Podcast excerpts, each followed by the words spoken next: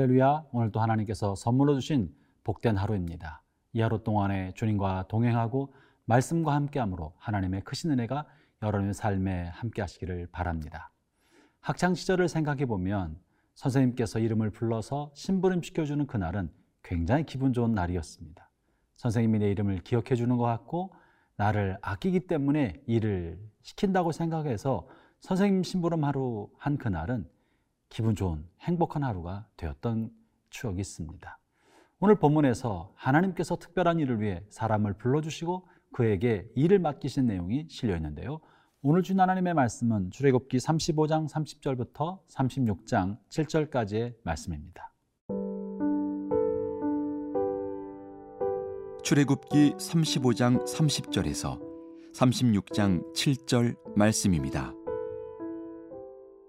모세가 이스라엘 자손에게 이르되 볼지어다 여호와께서 유다 지파 훌의 손자여 우리의 아들인 부살레를 지명하여 부르시고 하나님의 영을 그에게 충만하게 하여 지혜와 총명과 지식으로 여러 가지 일을 하게 하시되 금과 은과 노스로 제작하는 기술을 고안하게 하시며 보석을 깎아 물리며 나무를 새기는 여러 가지 정교한 일을 하게 하셨고 또 그와 단지파 아이사막의 아들 오홀리압을 감동시키사 가르치게 하시며 지혜로운 마음을 그들에게 충만하게 하사 여러 가지 일을 하게 하시되 조각하는 일과 세공하는 일과 청색, 자색, 홍색실과 가는 배실로 수놓는 일과 짜는 일과 그 외에 여러 가지 일을 하게 하시고 정교한 일을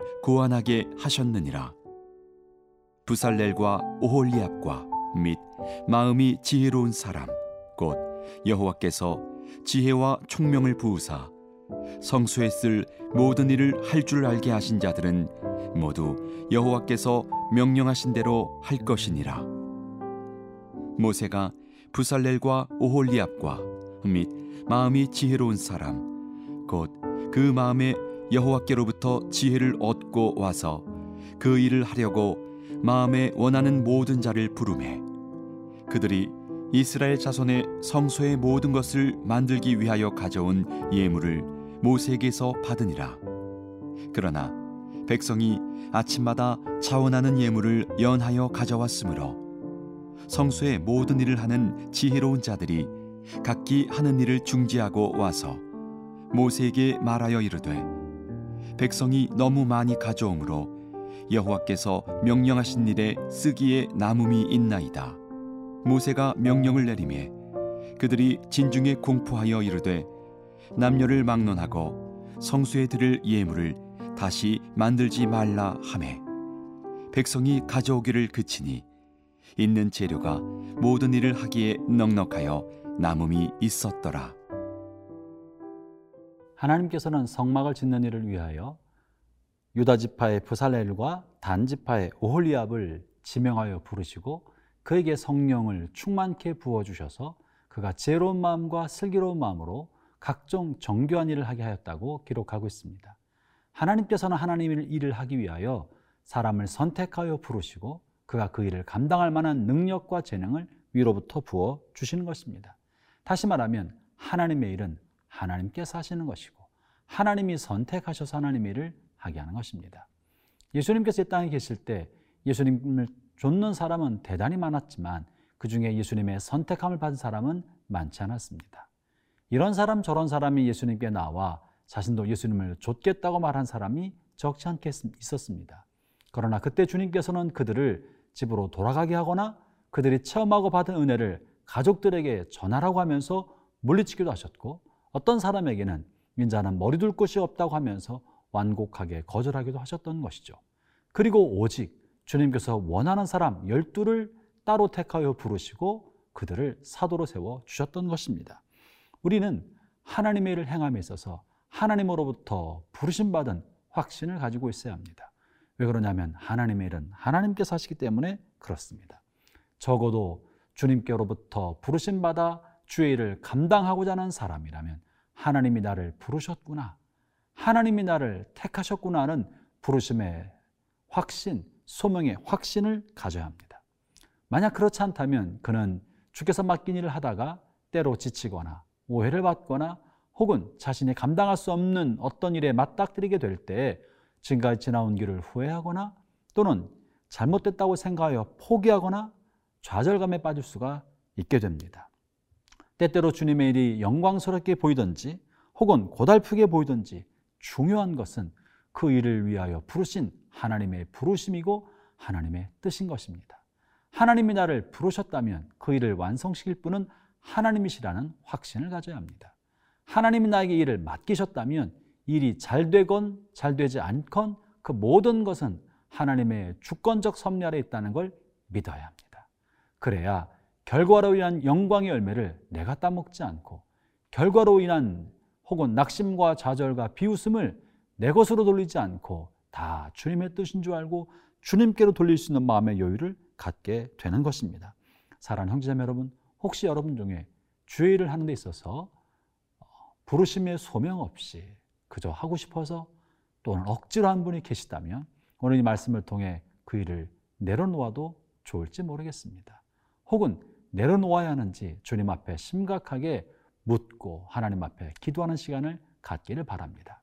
반면에 여러분 가운데 혹시 주님으로부터 부르심을 받았지만 이러저런 일로 말미암아 좌절하거나 포기하고 싶은 생각이 있는 분이 계십니까?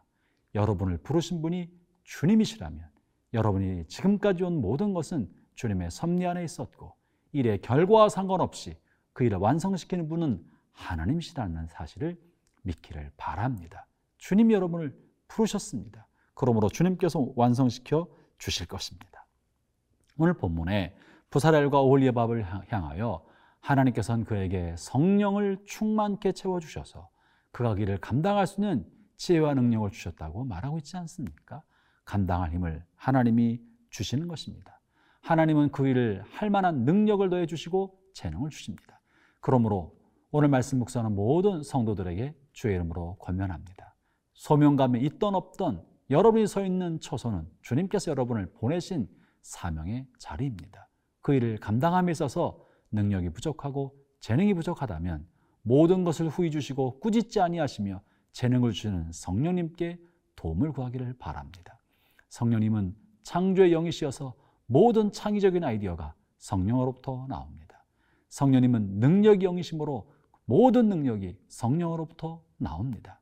그러므로 아침에 하루를 기도로 시작하고 말씀 묵상으로 하루를 시작하면서 성령의 도우심을 구하고 능력과 아이디어와 재능을 구하면서 주의 도우심을 구하면서 이 하루를 살아가기를 바랍니다. 주님께서 여러분에게 필요한 능력을 더해 주실 것입니다.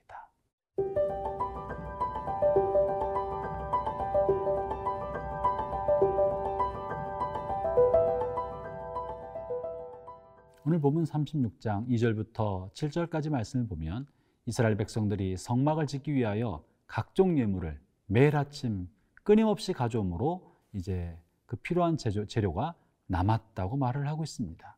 사랑하는 형제자매 여러분, 너무나 많이 성도들이 주 앞에 드렸기 때문에 필요 이상으로 많이 남게 되었다. 하나님의 나라는 부유한 공동체고 넉넉한 공동체입니다. 주님이 부유하시기 때문에 그러하지 않겠습니까? 이것이 바로 교회입니다. 교회는 의무감과 억지로 하는 것이 아니라 나를 구원하신 하나님의 은혜에 대한 감사, 나를 살신 하나님의 은혜에 대한 감격이 우리의 헌신과 예물의 기초가 되는 것입니다. 그래서 사랑하는 주님을 향하여 더 많이 드려도 더 많이 드리고 싶은 것이 사랑하는 이의 마음인 것이죠. 그래서 주님을 향하여 한없는 헌신과 한없는 예물을 드려 주 앞에 자신을 아, 드렸던 것입니다. 이것이 성도의 마음입니다. 초대교회 공동체에는 가난한 사람, 궁핍한 사람이 한 사람도 없다고 성경은 기록하고 있습니다.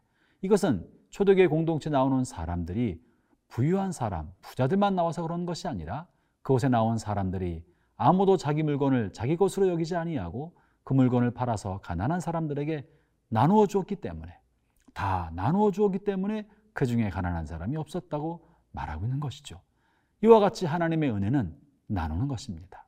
베푸는 것입니다. 더 많이 주는 것입니다. 나누고 베풀무 있는 곳에 가난과 궁핍과 핍절은 사라집니다.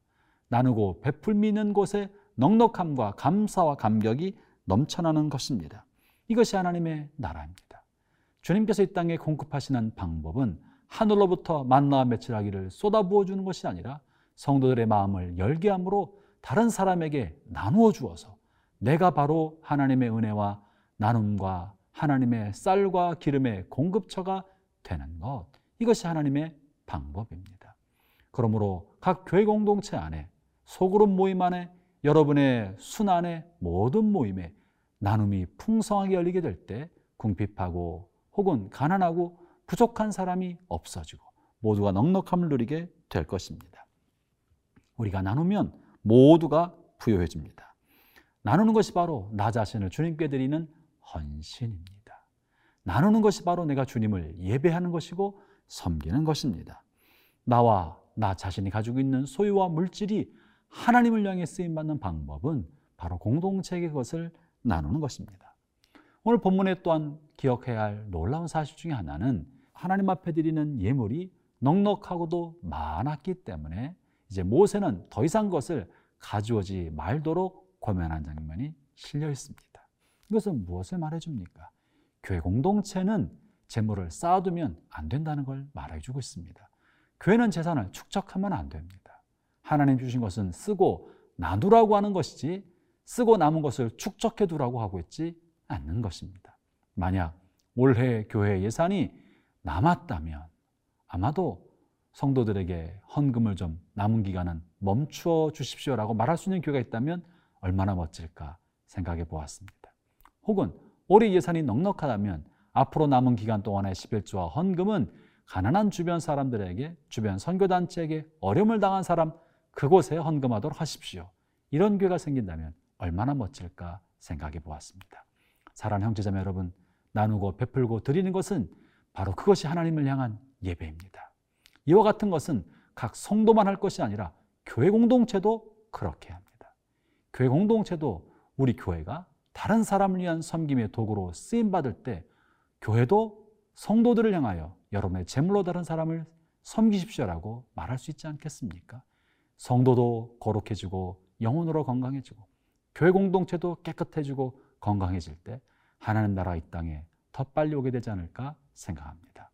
하나님 은혜가 여러분 모두에게 여러 종일토록 함께 하시기를 바랍니다.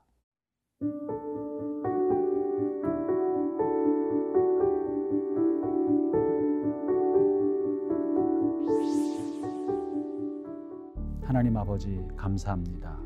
우리를 지명하여 불러 자녀 삼아 주시고 우리에게 주님의 일을 맡겨 주시고 가정과 일터와 몸된 교회를 섬길 수 있도록 불러 주셔서 감사드립니다. 우리의 시간과 물질과 마음을 들여 기꺼이 나누고 섬길 수 있게 하여 주시고 나누고 섬김을 통해 하늘의 영광과 기쁨을 맛보게 하여 주옵소서. 예수님 이름으로 기도합니다. 아멘.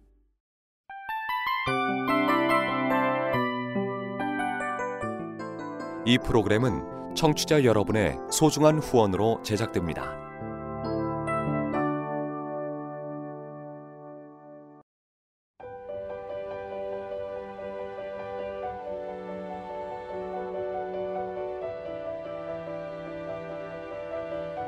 세상에는 수많은 교회들이 있지만 더 깊이 있는 말씀 강해를 찾기 위해 크기로만 교회를 선정하지 않습니다.